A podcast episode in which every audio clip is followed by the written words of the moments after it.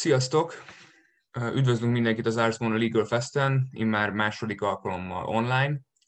Ezen belül pedig Karacs Daniela és Krisztián Alexandra választott bíróság vagy rendes bíróság című előadásán.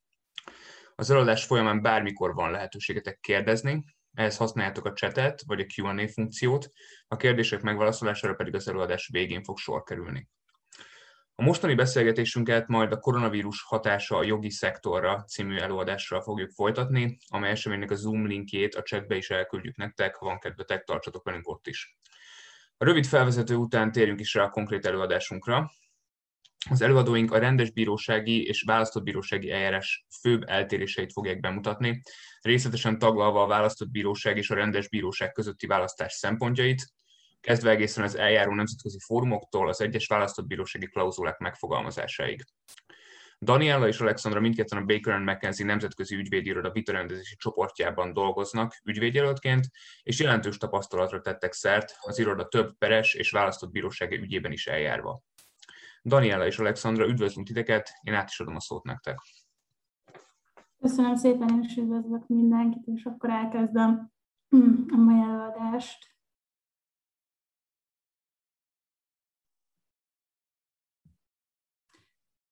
Tehát, hogy a címben is szerepel az egyes vitarendezési módok közül legfőképp a rendes bíróság és választott bíróság járást fogjuk összehasonlítani. Ezen belül kitérünk mind az eljárások jellegzetességére és az egyes fórumokra, intézményekre. Mindenek előtt érdemes különbséget tenni az egyes vitarendezési eljárások között. Tehát ezzel alatt értjük a rendes bírósági eljárásokat, a válaszott bírósági eljárásokat, a közvetítő eljárásokat, és egyéb vitarendezési módokat, például a fogyasztói jogvitákban a békéltető testület eljárását.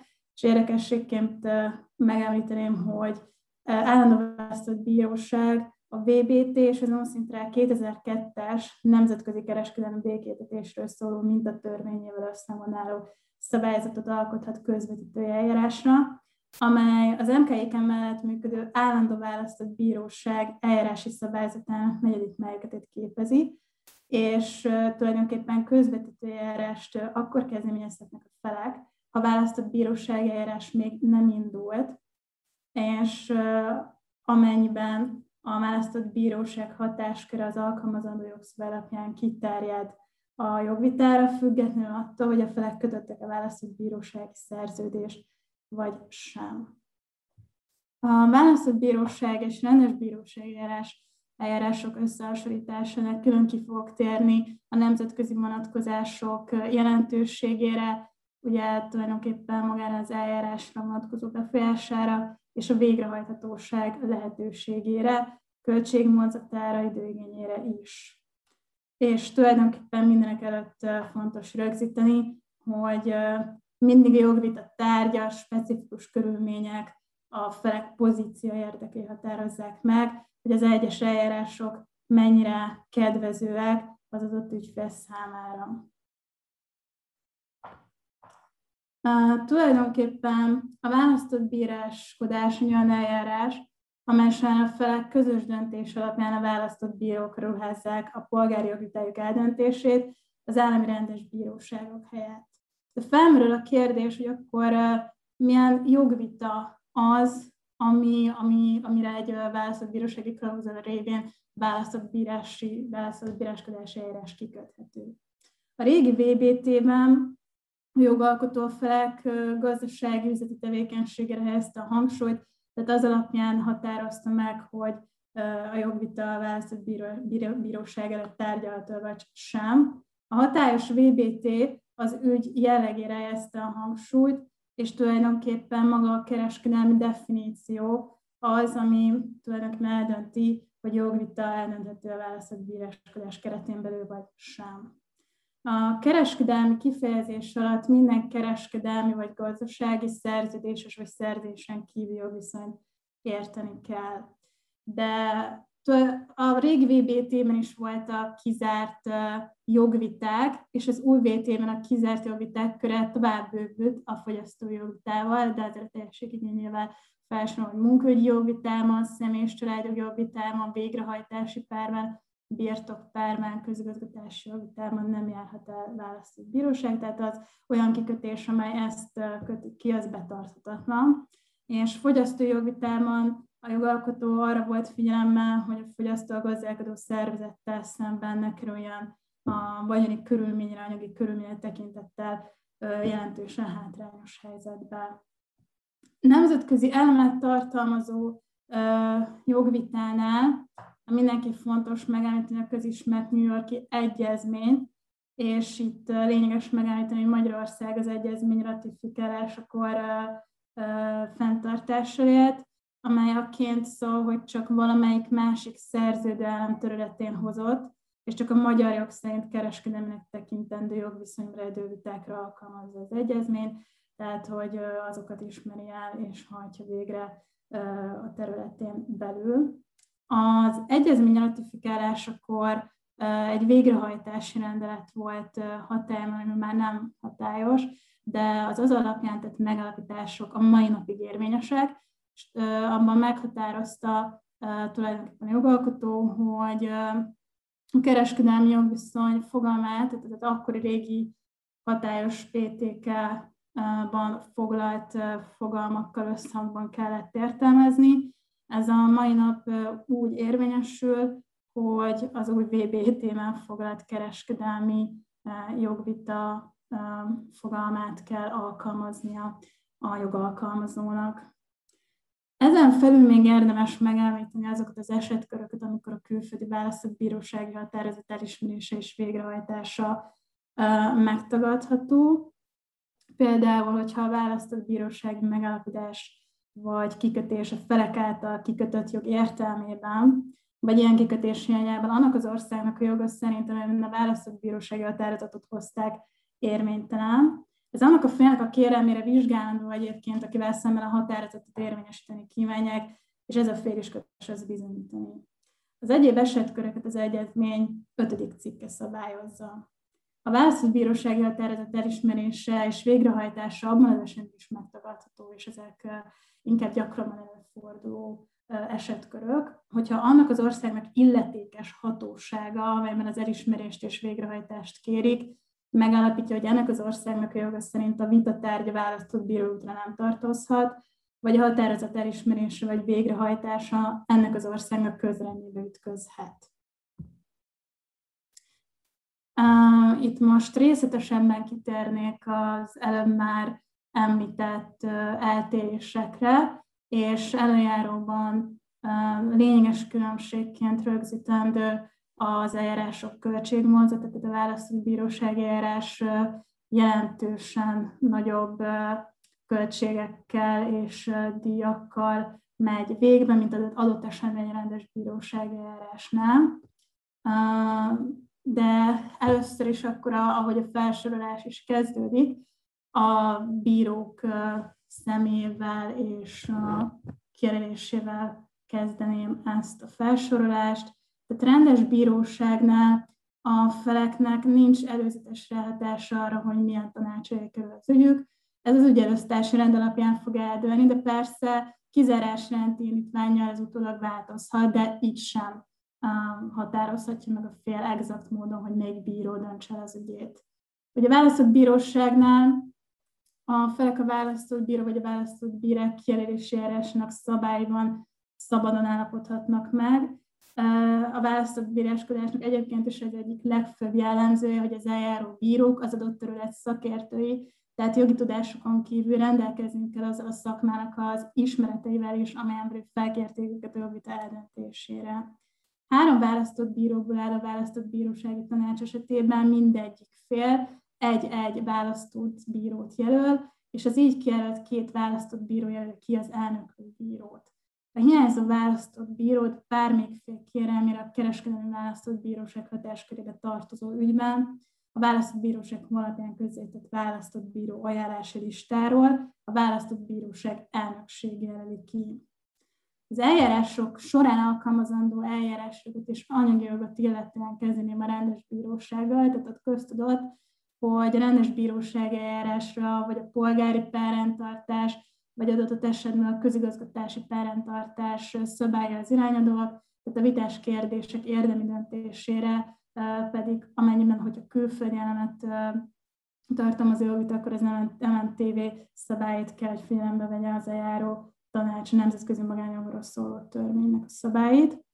A választott bírósági eljárásnál ezzel szemben ott a választott bírósági tanácsnak a jogvitát a felek által vitás kérdések érdemi eldöntésére választott jog rendelkezésével összhangban kell eldöntenie. Tehát valamelyik állami jogának vagy jogrendszerének kikötése közvetlenül az adott államanyagi jogát jelenti, ide nem ért vannak nemzetközi jogi szabályait. Ebbe a választott bírósági tanács minden esetben a szerzés kikötésével összhangban kell, hogy meghozza a döntését, és köteles figyelembe venni az ügyletre alkalmazandó kereskedelmi szokásokat is. Egyébként ennek majd a határozatok tartalmánál is jelentősége lesz. Mm. A választott bírósági eljárás bizalmas jellegű. Ez azt jelenti, hogy az eljárás létéről tudomással bíró összes személy titoktartásra köteles, mind az eljárás folyamatban létével, mind annak bármely részletével kapcsolatban. A választott bírósági tárgyalások zárt körülök tekintettel a felek üzleti titkainak megvédésére. A tárgyalások csak a felek beleegyezésével lehetnek nyilvánosak, illetve csak azok a személyek vehetnek rajtuk részt, akiknek a jelenlétét jóvá hagyják a felek. A választott bírósági döntések végrehajtatósága és sajátos, ugyanis a meghozott határozatot kötelezően végrehajtató, amennyiben erre nem kerül az állambíróságok segítik a határozat érvényesülését.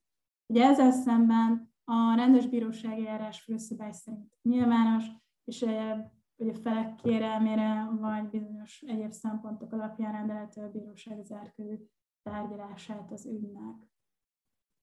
A gyorsaság vonatkozásában azért az köztudomású, köztudomású tény, hogy a választott bírósági járás némén egyfokú gyorsabb, véletlenül gyorsabb, tehát erre tulajdonképpen az egyes szabályzatokban, vagy a felek megállapodásában is lehet egy maximum időtartam, hogy például a műk mellett működő eseti választott bíróságnak a minta szabályzata tartalmazza, hogy a tanács kerülését számított hat hónapnál tovább nem lehet folyamatban a választott bírósági eljárás.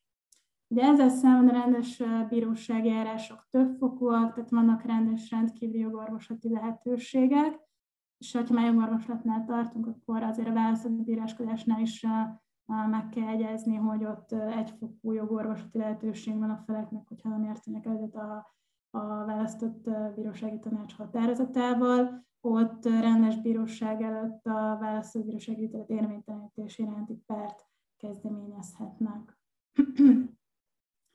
Ahogy már korábban említettem, hogy ez nem csak a, annak mérlegelésekor vizsgálandó körülmény, hogy mi a költségvonzat az egyik eljárásnak, hanem a végrehajtásoknál is, de nem annyira előre szaladva, mégiscsak itt röviden részletezném a költségek alakulását az egyes eljárásoknál. Tehát igen, a választott bírósági eljárások jelentősen drágábbak lehetnek. Az egyfokúságból adódóan ott ugyan nem kell számolni, hogy a, mondjuk az eljárást kezdeményező fél jogorvoslattal, akkor újabb illetéket kell befizetnie, azonban itt a díjaknál, költségeknél nincs felső határ, nincs díjmaximum.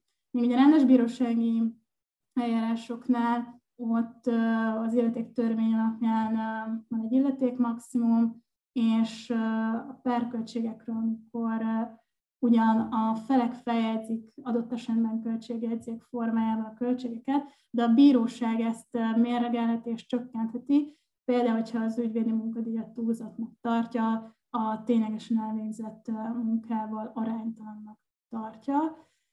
És egyébként a választott bírá, bíróságnál pedig megemlíteném, hogy 2020 július óta a választóbíróság honlapján, állandó választóbíróság honlapján van egy úgynevezett díjkalkulátor, amelyben a per érték alapján a regisztrációs díjat és egyébként az ERS díjat is kiszámíthatják a, a felek, amelyben úgy tűnik, hogy ott kezdeményezik a, a jogvita elbírálását.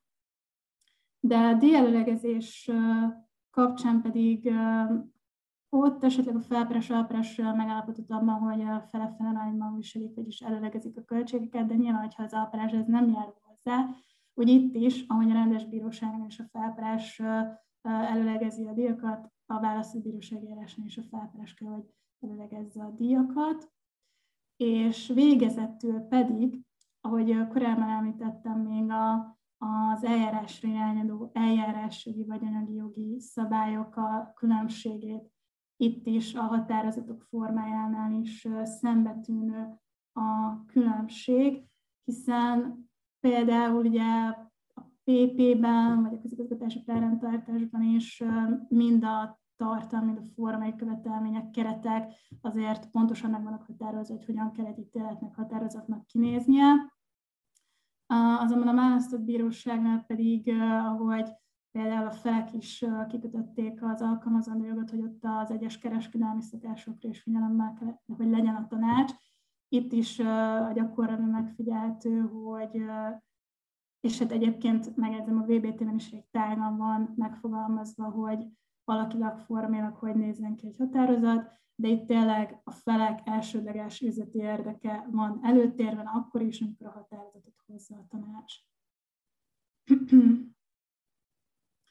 És ahogy szintén korábban említettem, a, tulajdonképpen az eljárásnak ez az egyik leglényegesebb szakasza, tehát amikor megszületik a döntés, és akkor ezt milyen gyorsan, milyen lépésekből álló eljárással, milyen költségekkel lehet végrehajtani. Ugye ez felperes szempontjából nyilván a leglényegesebb. És a rendes bírósági határozatok végrehajtása nem kéne, hogy mondjuk el vagy EGT-n belüli polgár és kereskedelmi problémát jelentsen, hiszen ez a rendeleti szinten szabályozva van, és Magyarországon is, ha adott esetben nem is EU-s tagállam, hanem valamik országban született döntést szeretne a kérelmező végrehajtatni, elismertetni és végrehajtatni, akkor ugye anyagi ügyben amennyiben kikötött és megalapozott joghatóság fennáll, úgyis egyszerű, adott esetben egyszerűbb lehet a végrehajtás.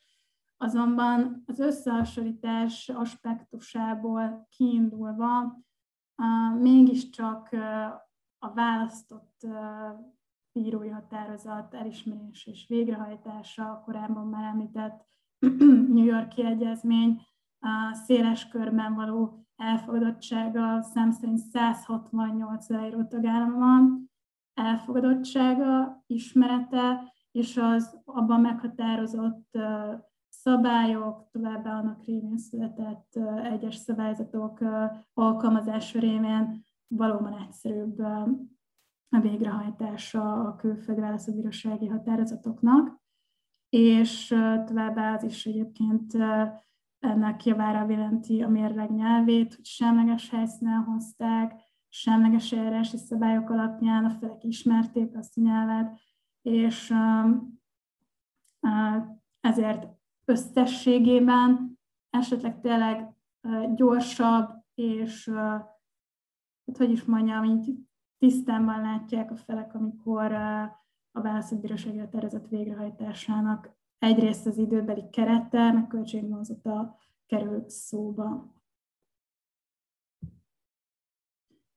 A külföld, nemzetközi elemeket tartom az ős külföldi vonatkozásban is az is mérlegelendő szempont, hogy hány fél érintett jogvitában, és milyen eljárási pozícióban fog eljárni. Ez ez mind befolyással van az eljárási költségekre, tehát adott esetben, hogyha a fél indítja az eljárást, akkor, ahogy korábban is említettem, tehát meg kell előgezni a költségeket, be kell fizetni a regisztrációs díjat, be kell fizetni a többi díjat és a költséget, mondjuk a bizonyítás, amikor a bizonyításnál ezek felmerülnek. Végrehajtásnál is ez, ez igazából csak a felpárásnak ugye a legnagyobb érdeke, hogy ezt így, ha már lehetőség van arra, és mondjuk megállapodnak az alperessel, hogy akkor van egy maximum időkeret, amíg az alválasztó bírósági eljárás lefolyik, és akkor van egy New York egyezmény, amely alapján uh, ugye nagyon széles körül az a aláíró tagállamok száma, és ott sem kell bajlani bilaterális jogsegélyegyezményekkel adott esetben, vagy visznossággal.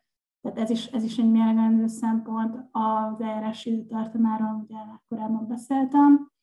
És az is vizsgálandó szempont, hogy a félnek, tehát az adott vagyonjogi jogvitánál, vagy inkább kereskedelmi jogvitánál, mik azok a körülmények, vagy, vagy azok az esetleg jogsértő állapotok, amelyek indokolhatják előzetes vagy idegenási intézkedés, vagy biztosítási intézkedés kezdeményezését. És hát nem utolsó szempont, hogy a másik fél, vagyis az ellenérdekű fél esetleg fizetésképtelenségi eljárás alatt áll-e, hiszen akkor a választott bírósági klauzula betartatlanná válik, de erről a később nem fog majd beszélni. És a jogvita tárgyával kapcsolatos különbségbeli szempontok, hogy rendes bíróságnál, amennyiben egy olyan szakterület, tudományterület merül fel az eljárás ami, ami, aminek a bíró nincs a birtokában, úgy kirendel szakértőt, aki megvizsgál és szakvéleményt alkot a kérdésben. De ahogy korábban is említettem, hogy ez a egyik jellegzetes különbség két eljárás között, hogy bizony itt elég hasznos, hogyha az eljáró választott bíró a speciális iparági ismeretben jártas, tehát nem csak az volt, hogy, hogy mondjuk szak tudása van, hogy elvégzett egy bizonyos egyetemet, egy bizonyos hatóságnál elhelyezkedett, vagy vállalatnál, és ott szerzett tapasztalatot, hanem, hanem ez is szabályzatok alapján, egy felek megállapodása alapján, mondjuk a kikötésben meghatározható, hogy ők mit vélnek olyan szempontnak, amely alapján kijelenthető, hogy egy választott bíró az adott iparágban igenis szaktudással, tapasztalattal rendelkezik. Az ilyen iparágak jellemzően az energetikai, hírközlési, pénz- és tőkepiaci ügyek, és továbbá az is egy lényeges különbség, hogy rendes bíróságnál annyira ott nem találkoztak, mondjuk az építőipari jogvitáknál a FIDIK féle mint a szerződésekkel, és az emelyi tranzakcióknál sem utolsó szempont, hogy, hogy most a rendes bírósági ügyben kell, hogy vizsgálja, és elhúzódjon adott esetben a bizonyítás, akár magánszakértőkkel, akár kirendelt szakértőkkel, vagy pedig már alapesetben választott bíró az, akinek, aki számára nem idegen ez a terület. És akkor kitérnék választott bírósági intézményekre, fórumokra, tehát a leglényegesebb különbség ezeken belül az intézményi, a választott bíráskodás és eseti választott bíráskodás. Az eseti választott bíróságok egy adott jogvita eldöntésére alakulnak, tehát a jogvita lezárásával a választott bíróság is megszűnik. Tekintettel arra, hogy az adhok választott bíróságok eljárását a székelyök szerinti államok szabály általában nem túl részletesen szabályozzák, valamint eljárási szabályzata sincs minden esetben, ezért az eljárás kereteit főként a felek megállapodása határozza meg. Az intézmény választott bíráskodás mellett mindenképp ugye az intézményi háttér szól, hogy van saját ügyintézési szervük, amelyet jellemzően titkárságnak neveznek, a választott bírói díj is teljesen transzparens, a díjszabása, a díjszabásban annak a témában hozott szabályzat alapján ezt a felek erőle megvizsgálhatják, mérlegelhetik, szintén választott bírói listák is nyilvánosak, elérhetőek, még mondjuk tehát eseti választott bíráskodásnál, ahogy említettem, ott, nem mindig van székhelye, hiszen egy adott jogvitára alapul, és meg is szűnik, ahogy ez lezárult. Ezért ez egy olyan következménye jár, hogy egyes tárgyalásoknál felek a tárgyalás helyszínéről időről időre az idéző végzésben értesülnek. Míg például az intézményi választott bíráskodásnál ott már itt tudják a, a választott bíróság székhelyét, és akkor azon belül lehet, hogy a terem nem fog, nem lesz majd egyértelmű, de legalább a székhely igen. A választott Magyarországon talált a választott bíróságok esetében pedig ugye a leglényegesebb és hát a legismertebb a Magyar Kereskedelmi és Iparkamara mellett működő állam a választott bíróság, azon belül, amelybe beleolvadt az energetikai és pénz- és tőkepiaci szekció, ezek külön választott bíróságok voltak korábban.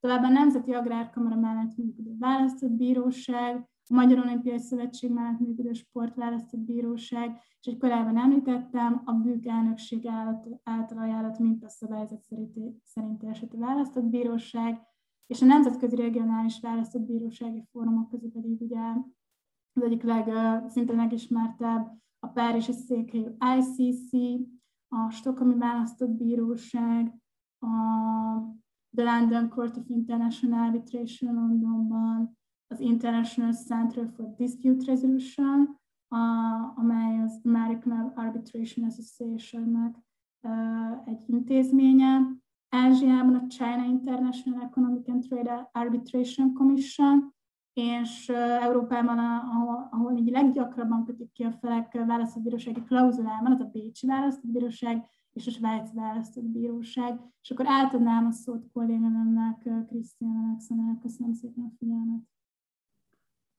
Én is mindenkit szeretettel köszöntök a mai előadásunkon. A továbbiakban a választott bírósági klauzulák szerkesztéséről lesz szó, főleg gyakorlati és praktikus szempontok alapján. Tehát kezdjük is azzal, hogy mi is a választott bírósági klauzula, illetve a választott bírósági szerződés. A pontos definíciót számunkra a választott bíróskodásról szóló törvény határozza meg, ez szerint pedig a választott bírósági szerződés a felek olyan megállapodása, amelyben meghatározott jogviszonyból keletkező, köztük már felmerült, vagy a jövőben felmerülő, konkrétan meghatározott vitát választott bíráskodási útnak vetnek alá tehát már felmerült jogvitát, illetve jövőben felmerülő jogvitát is alá lehet vetni választott bírósági útnak. Ugye olyanra ritkán látunk példát, hogy már felmerült jogvitát vetnek alá a felek, hiszen ha már jogvita van köztük, akkor igen nehezen fognak megegyezni a fórum kérdésében is. A választott bírósági szerződés lehet más szerződés része, Ilyenkor választott bírósági kikötésről beszélünk, vagy állhat önálló szerződésként is. A választott bírósági alávetésnek, azaz a klauzulának minden esetben határozottnak kell lennie. Ez nagyon fontos lesz a későbbiekben szó lesz róla, hogy miért a konkuráló joghatósági kifogásokat jó mellőzni. Itt ez alatt arra gondolok, hogy például, ha olyat határozunk meg, hogy 30 millió forintos pertárgyérték alatt rendes járásbíróság van kikötve, de 30 millió forintos pertárgyérték felett például választott bírósági út, az, az nem lesz jó, hiszen ezek a joghatósági kifogások konkurálni fognak, ezért az egész klauzulánk határozatlan és így betarthatatlan lesz. Az alávetés tárgyának, azaz magának a jogviszonynak a meghatározása is nagyon fontos, ezt is pontosan meg kell jelölni. Ezt szerződésekben úgy szoktuk írni, hogy jelen szerződésből fakadó vagy azzal összefüggésben keletkező jogvita, így különösen a szerződés létrejöttével, érvényességével, teljességével, megszegésével, megszűnésével, megszüntetésével vagy értelmezésével kapcsolatban. Ez fölös óvatosságnak tűnhet, hogy ezt mindent felsoroljuk, de, de ez is fontos lehet például értelmezési kérdéseknél, hogy, hogy alkalmazandó lesz-e arra is a választott bíróság hatásköre, úgyhogy az a helyes, hogyha ezt mindent felsorolunk.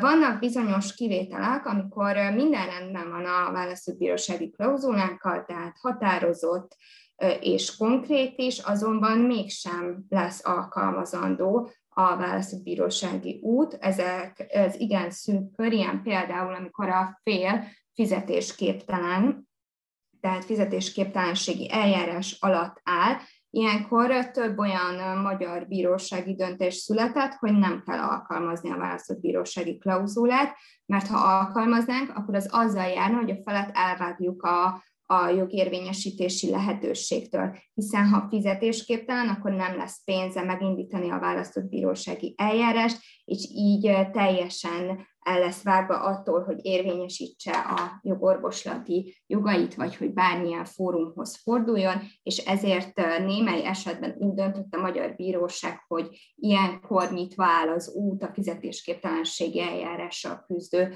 felek előtt a rendes bírósági eljárásra, bár természetesen a fizetésképtelenséget azt minden esetben majd bizonyítani kell.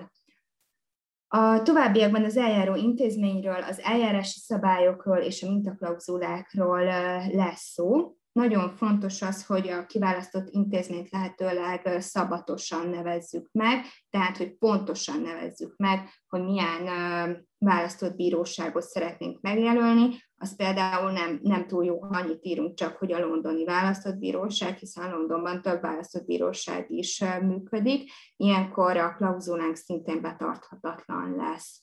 Az alkalmazandó eljárási szabályok meghatározása is fontos, itt több lehetőségből lehet választani, például kiválaszthatjuk a választott intézménynek a saját szabályzatát, ilyenkor érdemes az időállapotot is megjelölni, hogy mely időállapot szerinti szabályzatot szeretnénk alkalmazni, de lehet esetleg más szabályzatot is kikötni, tipikusan ilyen az UNCITRAL szabályzata, a gyorsított eljárásra vonatkozó szabályzatot ki lehet kötni, illetve ki lehet zárni, és esetleges kiegészítő szabályokat is lehet alkalmazni. Ilyen kiegészítő szabály lehet az IBA Rules, ez a, a bizonyítási eljárásra vonatkozó szabályok, ez főleg egy angol száz amerikai szabályzat, ezt itt Európában a kontinentális jogrendszerben kevésbé szoktuk alkalmazni, de a prágai szabályok, amik szintén a bizonyítási eljárásra vonatkoznak, az már egy fokkal gyakrabban fordul elő. A választott bírósági klauzulák szerkesztésénél mindig jó kiindulási alap, hogyha megnézzük a választott intézmény által közzétett mintaklauzulát. Az MKIK-nak is van közzétett mintaklauzúlája, ez a honlapjukon elérhető több nyelven is, és ezt a mintaklauzulát szoktuk csiszolni, bővíteni, szűkíteni, konkretizálni és az ügy sajátosságaira szabni. A továbbiakban a választott bíróság helyéről lesz szó, és arról, hogy ez miért is nagyon fontos. Itt vannak praktikussági szempontok, amiket mérlegelhetünk, ilyen például a távolság, hogy félúton legyen a felek között, ezt általában el szokták fogadni a felek, mert ezt úgy érzik, hogy ez semlegesebb. Ilyenkor mérlegelni kell a költségeket is, hogy a feleknek mennyibe fog kerülni az odautazás adott esetben. A jogi szempontok azonban még sokkal-sokkal fontosabbak a választott bíráskodás helye szempontjából, hiszen a választott bíráskodás helyének a joga fogja meghatározni, hogy egyáltalán választott bíróság kiköthető-e. A kolléganom említette, hogy fogyasztóvédelmi jogvitákban nem lehet kikötni, itt Magyarországon választott bírósági utat, például ez egy olyan szabály, hogy figyelembe kell venni, hogyha Magyarországot választjuk a választott bíráskodás helyeként. Szintén a választott bíráskodás helyének a joga lesz irányadó, a jogorvoslatokra, ezt mindig ellenőrizzük, hogy milyen jogorvoslatok állnak rendelkezésre az adott országban, a választott bíráskodás helyén, amelyet kikötünk, hiszen ezek a jogorvoslatok fogják meghatározni azt, hogy a választott bíróság határozata ellen egyetlen élhetünk-e jogorvoslattal, és hogy ez a jogorvoslat ez hány fokú. Ugye Magyarországon az érvénytelenítési per van, ami egy fokú, de van olyan ország, ahol több fokú a jogorvoslati rendszer, még választott bírósági határozatokkal szemben is, és ha több fokú a rendszer, akkor ugye az eljárás elhúzódásához vezethet, úgyhogy ezt mindig érdemes előre megnézni. A bíróság által nyújtott jogsegélyekre is a választott bíráskodás helyének a joga lesz irányadó, illetve arra is, hogy járhat el jogi képviselőként.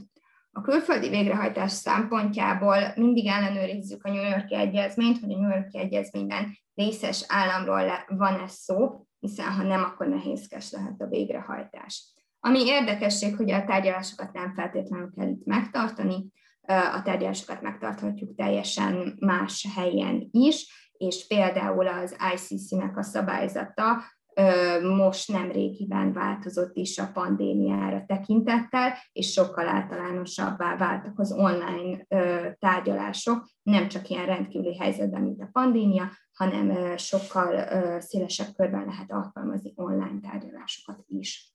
Következőben az eljárás nyelvéről lesz szó.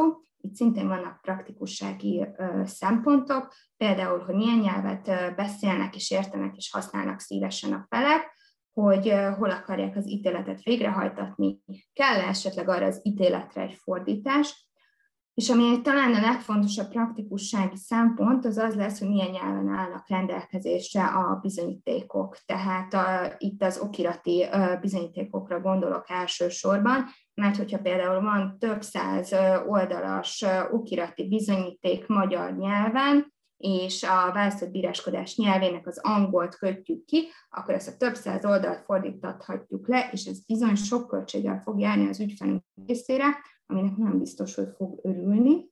A, azt is érdemes figyelembe venni, hogy a tanúk milyen nyelven beszélnek, hogy kellene nekik esetleg tolmács. A ritka nyelvek kikötése szintén kerülendő, hiszen ez korlátozni fogja a szóba jöhető választott bírókat, mert a választott bírónak minden esetben értenie kell az eljárás nyelvén. Kikötés hiányában, hogyha nem kötjük ki az eljárás nyelvét, akkor az eljárási szabályzat, illetve a választott bírósági tanács fog erről dönteni. Olyan megoldás azonban lehetséges, hogy az előbbi példánál maradva, hogy például kiválasztjuk az eljárás nyelveként az angolt, hiszen a felek külföldiek és angolul értenek, és meghatározzuk azt, hogy de bizonyítékot lehet benyújtani magyar nyelven is, és akkor ezzel a fordítási költségeket el tudjuk kerülni. Olyan azonban kerülendő, hogy úgy kössünk ki több nyelvet, hogy az eljárás nyelve angol és magyar, mert ebben az esetben a választóbíróság nem fogja tudni, hogy mit tegyen angolul és mit tegyen magyarul, hogy most az eljárást két nyelven kell tartsa, a jegyzőkönyvet hogy kell vezesse, tehát ez felesleges fámakadásokhoz fog vezetni az eljárás során.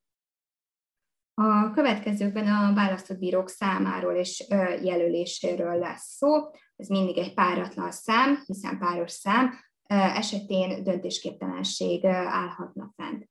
Tipikusan három fő szokott lenni Magyarországon, egy fő akkor van, hogyha kisebb pertárgyértékű ügyekről van szó, illetve gyorsított eljárásokban. A választott bírók jelölése a felek tipikusan egy-egy főt jelölnek, és a felek által jelölt választott bírók fogják kiválasztani az elnököt. Érdemes rendezni a szabályzatban, vagy a klauzulában előre az, hogyha több fél van, akkor ez a jelölés ez hogyan fog menni, hiszen ha több felperesünk, vagy több alperesünk van, akkor jó, ha van egy ilyen jelölési szabályzatunk.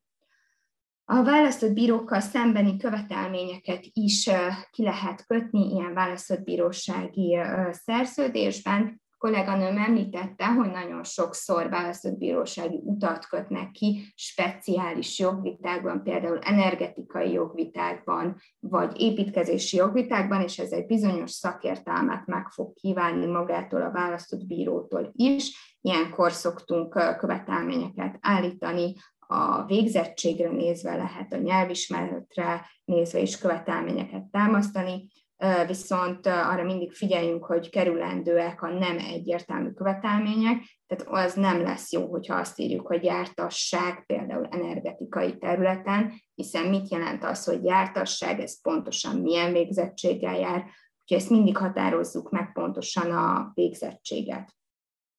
Kerülendőek a túlzó követelmények kikötése, tehát olyan, hogy legyen doktorátusa, nem tudom hány év gyakorlata a területen, és amúgy beszéljen kínaiul és magyarul is, mert ilyen választott bírót lehet, hogy nehezen fogunk találni, és akkor a kikötésünk ismét csak betarthatatlan és alkalmazhatatlan lesz. A következőkben az előzetes intézkedésről és a jogorvoslatok kizárhatóságáról lesz szó. A választott intézmény szabályzata és az irányadó jog fogja meghatározni, hogy előzetes vagy ideiglenes intézkedés lehet, lehet, intézkedést igénybe lehet-e venni, ezért ezeket mindig ellenőrizzük le.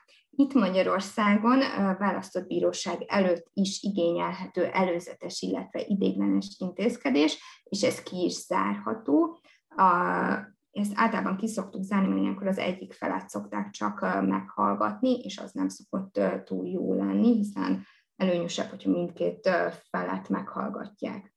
Azonban magyar viszonylatban idéglenes és biztosítási intézkedés rendes bíróságtól is kérhető, ez mindig kérhető rendes bíróságtól, és ezt nem is lehet kizárni.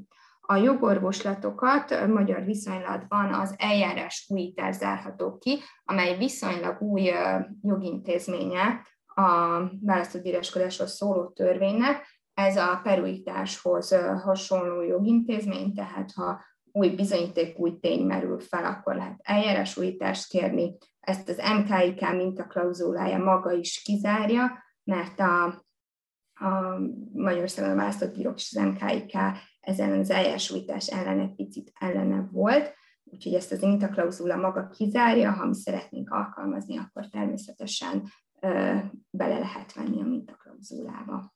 Végezetül egyéb rendelkezésekről lesznek szók, amelyek még belefoglaltathatóak a választott bírósági szerződésbe, ilyen a megelőző eljárás, a tárgyalásos rendelkezések, hogy például kikötjük, hogy a feleknek muszáj tárgyalásokat folytatniuk, mielőtt választott bírósághoz fordulnak, és hogyha a tárgyalások eredménytelenek, onnantól számítva fordulhatnak választott bírósághoz. A titkossággal kapcsolatos rendelkezéseket is szoktuk rendezni, abban az esetben, hogyha, hogyha, az, hogyha a választott bírósági intézmény szabályzata maga nem rendelkezik úgy, hogy mondjuk titkos az eljárás. Az alkalmazandó jogot akkor szoktuk rendezni, hogyha a szerződés egyébként nem rendezi az alkalmazandó jogot, ilyenkor ki kell kötni a jogvitára alkalmazandó jogot, az egyes nemzetközi szabályokat is ki lehet zárni, ilyen tipikusan például a renvoi, azaz a visszautalás, ezt ki szoktuk zárni, és az egyes nemzetközi egyezményeket is ki lehet zárni. Tipikusan ilyen a Bécsi vételi egyezmény, amit a felek nem, nem szoktak szeretni, úgyhogy ezt általában kizárják. A méltányossági határozat hozatalra való felhatalmazást is ki lehet zárni, ilyen, hogyha felhatalmazzuk a választott bíróságot, hogy méltányossági alapon dönts el a jogvitát, ez általában gyors szokott lenni, viszont bizonyítási eljárás nélkülöző, úgyhogy ezt általában érdemes lehet kizárni, hiszen ha fontos, hogy bizonyítási eljárás legyen, meg amúgy is, hogyha eset, hogy jogi szempontok szerint döntsen a választott bíróság, akkor ezt, ezt, ezt kizárandó. A párköltség viselésével kapcsolatos rendelkezéseket is lehet kikötni a választóbírósági szerződésbe. Ez főleg akkor szükséges, hogyha maga az intézménynek az eljárási szabályzata ezt nem rendezi, vagy mi másként szeretnénk megállapodni, például egyes költségeket alperes vagy felperes előlegezzen, vagy térítsen meg. Az immunitásról való lemondásról is lehet rendelkezni, ez állami felek esetén lesz releváns, a választott bírósági ítélet meghozatalára megszabott határidőt is rendezhetjük, tehát mondjuk az eljárás megindulásától számítottan, ha mondjuk mi azt szeretnénk, hogy egy éven belül már pedig legyen ítélet, akkor ezt ki lehet kötni. Azonban nem minden esetben javasolt ez, hiszen hogyha mondjuk a mi érdekünkben van egy hosszadalmas szakértői bizonyítás, akkor az, az nem lesz jó, hogyha erre határidő van szabva. Köszönjük szépen a figyelmet, ennyi lett volna részünkről az előadás, és akkor nézzük a kérdéseket, illetve várjuk a kérdéseket.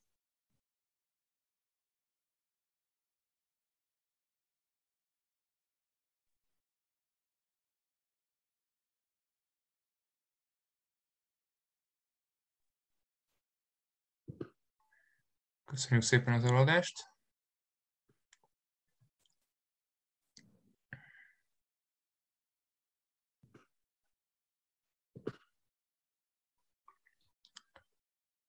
lehet, hogy így kedd este mindenkit leterhelt ez a nem könnyű téma.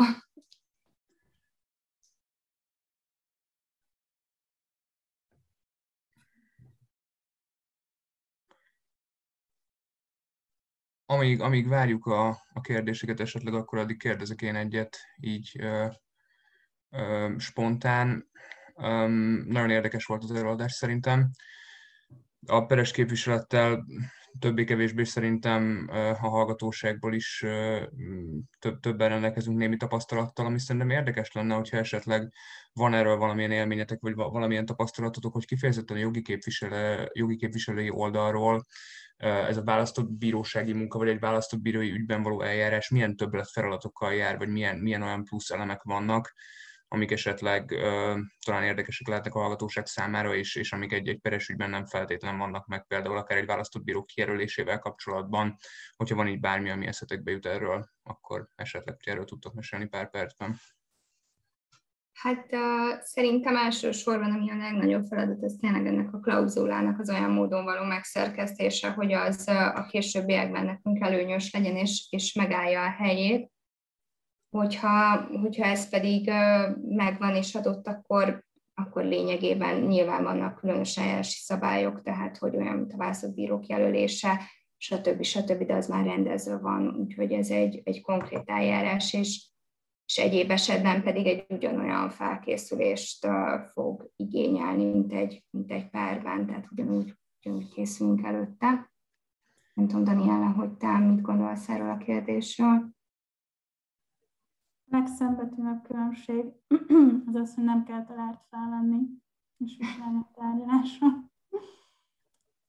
De természetesen, tehát a klauzula, hogyha az jól meg van fogalmazva, megalkotva, akkor ugye meghatározza a kereteit az eljárásnak, és azért tényleg van egy olyan többlet iratanyag, amit, amit nem árt elétől végig átvizsgálni. Tehát, hogy említettem, építőipari jogitágban, a FIDIX szabályzat megvizsgálása, és adott esetben azon keresztül pedig a jogi terjedt képező szerződésnek is a vizsgálata, azoknak az észrevételezése, de az én tapasztalatom az, hogy sokkal inkább közreműködik a, a választott bírósági tanács ennek a helyes értelmezésében. Nem csak, tehát ugye rendes bíróságnál mindig az a mondás,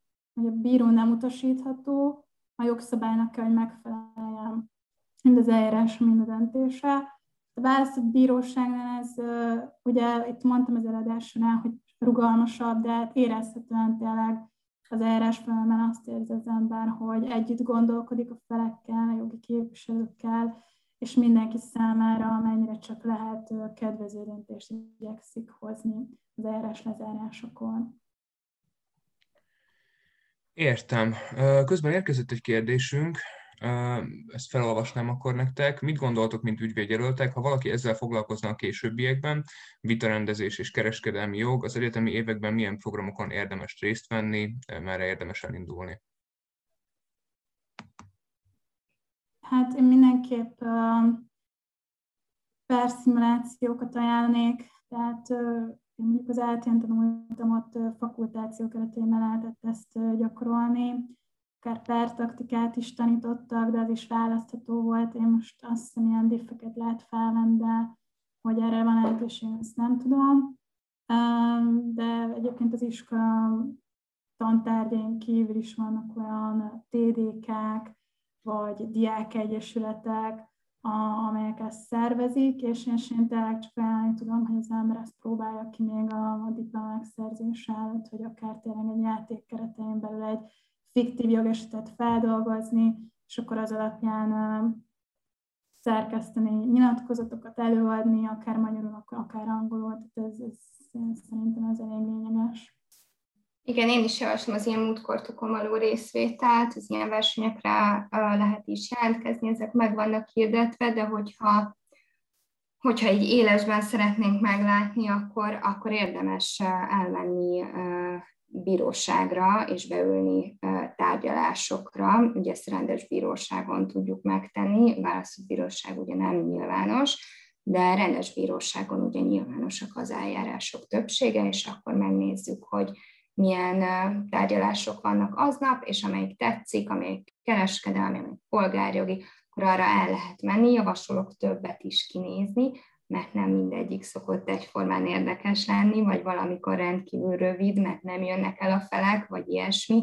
ezért érdemes lehet akár egy napot is rászánni erre. Én, én diákként elmentem többször is megnézni tárgyalást, hogy, hogy milyen is ez élesben, és ez amúgy a gyakorlati szempontból is nagyon jó, hiszen akkor ott életre kell úgymond a PP, tehát és ezt, ezt azért jó, jó látni, vagy és könnyebb is utána tanulni. Rendben, kaptunk még két darab kérdést, és tekintettel arra, hogy lassan kifutunk az időből, arra szeretnélek megkérni titeket, hogy egy-egy percben, hogyha esetleg majd tudnátok rá válaszolni. Az első ez, hogy mennyire gyakori, hogy a felek választott bírósági eljárási úton kívánják rendezni a jogvitájukat, milyen tendenciák tapasztalatok az elmúlt pár év időszakában.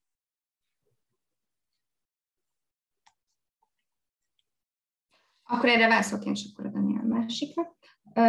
Ez ez gyakori lehet, hogyha akkor a leggyakoribb, hogyha két külföldi van, vagy hogyha külföldi elem van. Tehát, hogy ők általában nem szokták elfogadni azt, hogy mondjuk egy magyar az egyik szerződőfél, a másik egy angol, ő azt nem, nem, nem igazán szeretne, hogy itt Magyarországon folyjon egy rendes bírósági eljárás, és akkor ilyenkor választott bíráskodást szoktak kikötni, általában semleges területen, például Svájcot gyakran szoktuk látni, tehát leggyakoribb az, hogyha külföldi elem van, és hogyha nagy a pertárgy érték, tehát tőkerős cégekről van szó.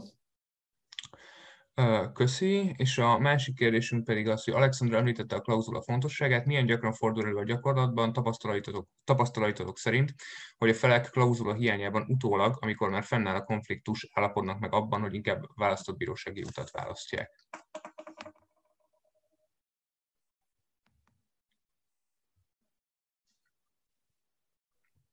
Én, én a praxis alatt nem találkoztam, hogy, hogy kikötés hiányában választottak de egyébként az előadáson is érintettem ezt a témát, a eseti választott bíróságnál, például a bűk mellett működő választott bíróságnál, ott, ott alávetési nyilatkozatot tehetnek a felek, és bízhatnak abban, hogy akkor egy ügyvéd fog elbírálni az ügyet.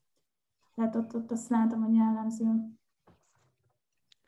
Én, én, én nem találkoztam még ilyennel, hogyha már kiélesedett egy jobbita, akkor akkor a felek le tudtak volna ülni, és meg tudták volna beszélni, akkor hol, hol legyen az eljárás, ez nem túl jellemző általában, akkor kerül választott bíróskodási útra, hogyha van klauzula, már előre is ki van kötve egy bizonyos jogitára. Értem, és köszönjük szépen. Danielnek és Alexandrának nagyon szépen köszönjük az előadást.